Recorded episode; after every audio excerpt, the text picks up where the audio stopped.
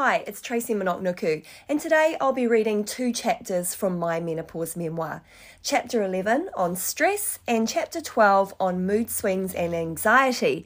And I'm also excited to share the story or the original story that Clarissa Christensen from Sweden, who is a menopause holistic health counselor, she has recorded her chapter for today. So, chapter 11 stress, the double edged sword. Because at any point in our lives, we will experience some level of stress or face a situation that impacts how our body has to deal with stress. As women, we have many daily stresses, and these often have to do with other people. Relationship stress can come from partners, children, parents, or even friendships. As nurturers, we take on this stress and internalize it. Work performance stress is another aspect, with many women trying to balance everything on the home front while working and maintaining a high level of performance. And don't even get me started on lockdown stress, which is something every single person on the planet can attest to. And for those of you who are parents, there is the additional stress caused by homeschooling and maintaining a positive environment without knowing when this pandemic is ever going to end. There were some specific high stress situations for me personally that I can recall. Having babies and going back to work so soon after, oh my heart. work travel and babies, international travel for work and taking the babies or leaving them at home.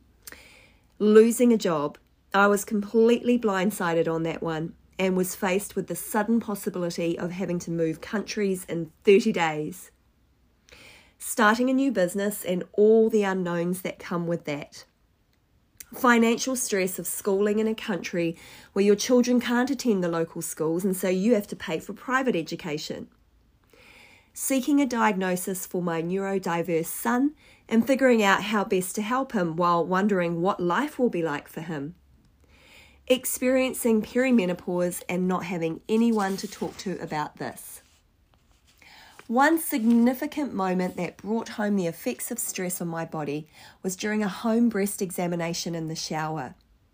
I ran my hand under my right armpit and hit up against some bumps that I hadn't noticed before. I completely fell apart. I'd had a number of events that I can identify as causing extra stress in my life, and I could feel the effects before noticing the lumps. Dave and I picked up the phone and scheduled an appointment the next day to investigate. I didn't sleep that night thinking it was my turn. I'm the one in seven. I knew the stats. I'm an avid supporter in breast cancer campaigns and events, and I have double digit friends that have had cancer. At the appointment, the doctor spent over 60 minutes completing an ultrasound. She told me she could see the lumps, and there were a number of them, and she couldn't say for sure if it was anything to be concerned about. My ultrasound results would go to the specialist. Five days later, five days later, think about high stress, no sleep. Oh, the irony. I met with the breast cancer specialist who confirmed that I did not have breast cancer, but immediately hit me up with questions pertaining to my lifestyle and stress levels. Her questions were the writing on the wall. I had to address the stress and make the changes. A wake up call for sure. Within nine months, I had two more follow up appointments before the ultrasounds showed no sign of lumps. On arrival to New Zealand, I had a mammogram within six months and was given the all clear. I know you'll be able to relate to many of these scenarios, and it is what stress does to your body, particularly during perimenopause, that is terrifying. We all know that stress has been listed as a killer for middle aged men, with the classic heart attack that is commonly attributed to high blood pressure and clogged arteries. Women are not immune to this, and as estrogen drops away, our likelihood of heart problems increases. When we don't sleep or are emotionally, mentally, and physically stressed, there is an increase in cortisol, our stress hormone. This impacts melatonin, which is our sleep hormone, and insulin, our blood sugar hormone. You may have heard that not sleeping is the reason why many people are finding it harder to lose weight. They may, may even notice weight accumulating on the belly despite consistent exercise and good nutrition. There are studies to show that this is indeed the case. Excess cortisol in the body also affects progesterone, that feel good, nice, calm hormone. Without progesterone, your body becomes further inflamed, and this makes it difficult to sleep and raises levels of anxiety. With estrogen dropping off, your body is more challenged to regulate cortisol, so it flows around your system, wreaking all kinds of havoc. Basically, if you're used to be able to handle high levels of stress before, it's going to be a right shit show now.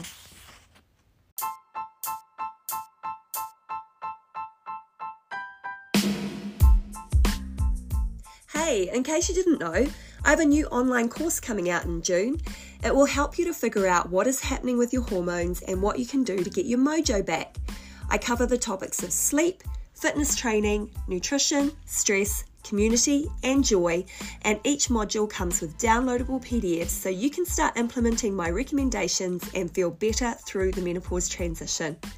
I'll be offering preferential pricing for the course to the first 200 subscribers to Sexy Aging website. So tap the link in the show notes to sign up for more information. You can also check out my website for blog posts, all the podcast episodes, and links to my book, My Menopause Memoir.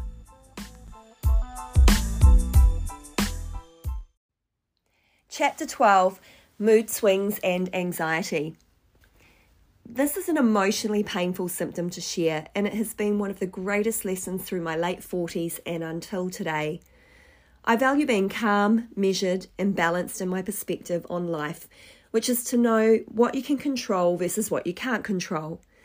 I am an emotionally driven human when it comes to creativity, and I listen to my gut instinct on what feels right, and then I do the research and study to evaluate whether my gut is on point particularly when it comes to business decisions and key life decisions. When I think back to 2020, I would guess that every human on the planet experienced some level of anxiety. Knowing how stress and anxiety affects perimenopausal symptoms, I can share that I've had moments of anxiety caused by the unknowns of living through a pandemic. There are a number of situations I could write about, but one distinct memory springs to mind. This was the moment where I knew that there was something very wrong, but I still couldn't relate it to perimenopause at that time. I was driving to work. A situation of conflict flared up in my head. You know the kind where you've had a disagreement with someone, or you don't agree with their view, but you haven't told them yet. You stayed silent, but under that silence, a spark flares. That spark became a fireball in my head, and feelings of rage soared as I went to battle with unknowing individual. The story blew up, and I swear brain cells were exploding with the sheer ferocity of the discussion in my head. To be honest, as I write this, I can't even recall what the conversation or disagreement might have been about. I know I had let it go a long time ago, but the craziness of the imagined situation has left a deep scar. I managed to drive to work and park my car. Once I had parked, a wave of fear and shame washed over me. I was so scared of my thoughts. I was thinking about crashing the car. I started to think about how my family would feel about me dying and if they would be better off without me. I sat in the car and I cried over the feelings I'd never experienced before despair, worry, frustration, was I going mad? Was I depressed? Questioning my state of mind really shook me to my core. I did manage to pull myself together, but I was very saddened and confused by this experience. I'm an extremely proactive person when it comes to my health, and that includes my mental health. This experience was before the movement of being open to how you are feeling and comfortably reaching out to talk to someone. I knew these feelings were not right for me. After all, I had a healthy and loving family, a comfortable home, meaningful work, wonderful friends, but I felt alone and wrecked.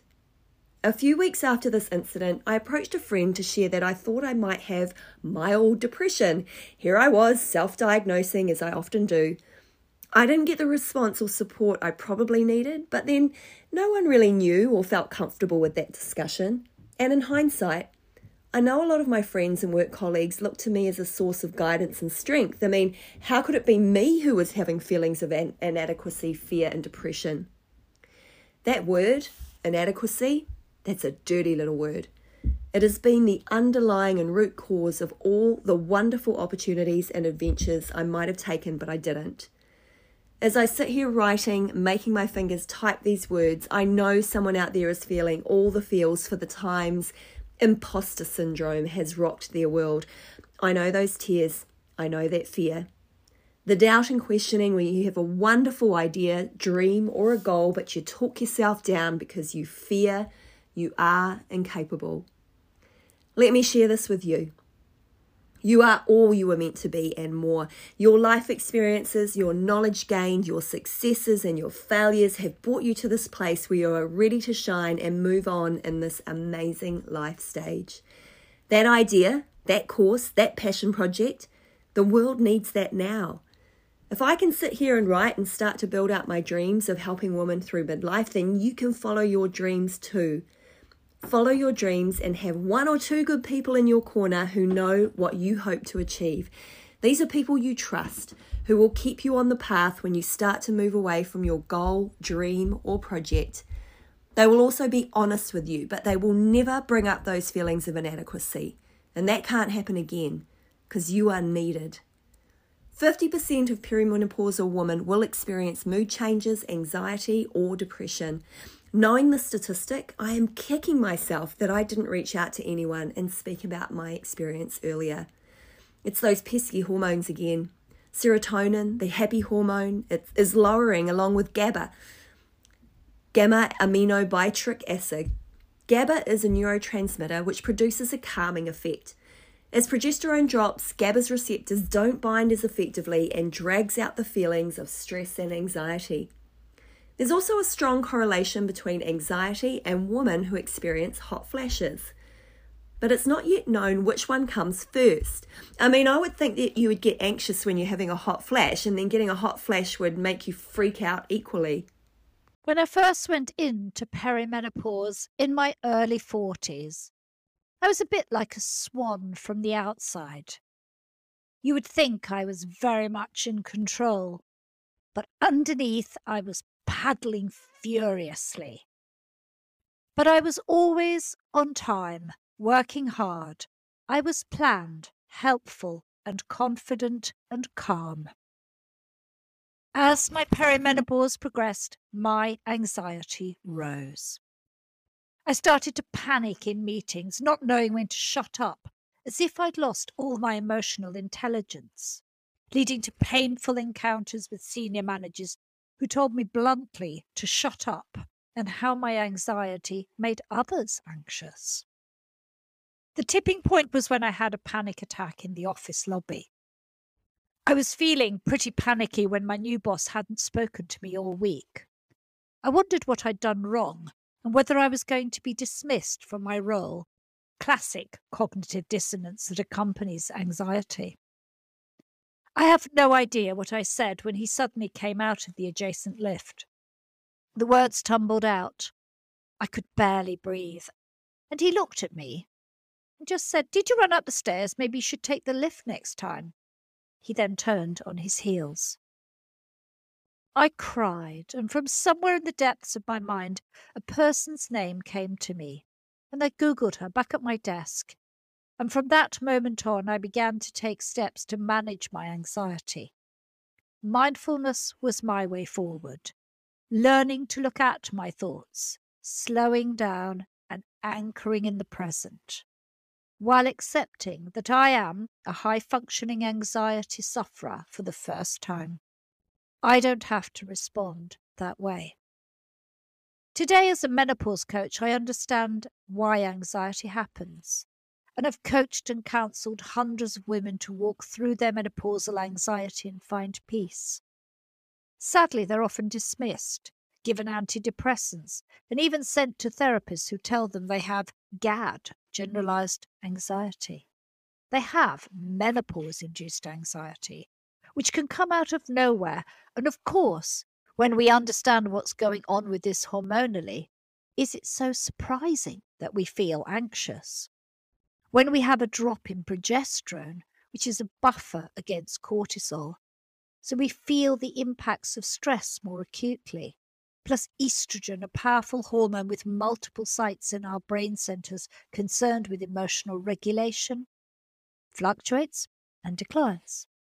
The critical thing is to recognize that you are not alone. You can take steps to help yourself, like slowing down, resting, relaxing, taking a course in mindfulness or meditation, or seeking help from talk therapy with a knowledgeable practitioner. By learning to self regulate, you can become the mistress of your moods and manage your anxiety. Hey, thank you so much, Clarissa, for sharing your story. It really does help other women know that they're not alone during this menopause transition and a lot of the challenges that come with it. So, here are some tips for supporting stress, mood swings, and anxiety. Number one, address the stress, understanding what your stresses are, whether they are young kids, teens, aging parents, work, relationships, finance, pandemics, and what you can and cannot change is an important place to begin. Journaling can help with clarifying the challenges. Seeing it written down and knowing that it's real or imagined provides clear insights. I found that some of my perceived stresses were actually stories I was making up in my head. Oh man, I could take that story to catastrophic levels. Number two, having a trusted confidant. Being able to consult and converse with a trusted friend, partner, or professional helps to provide perspective and emotional support. Feelings of helplessness and loneliness simply compound your challenges further. Number three, meditation. Learning how to quiet the mind. This is a real skill and it takes time, but it truly works. Science supports it. Giving your head space, time to move away from the stress helps to calm the parasympathetic nervous system and lower those cortisol and adrenaline levels. And number four, sleep. Yep, if you've been listening to the other podcast episodes on my menopause memoir, I sound like a broken record, but get this sorted. There's a reason why that is the first symptom in the book. And if you haven't yet listened to some of the other episodes from my menopause memoir, scroll back, have a look, find the one on sleep. It's number one. Until next time, see ya.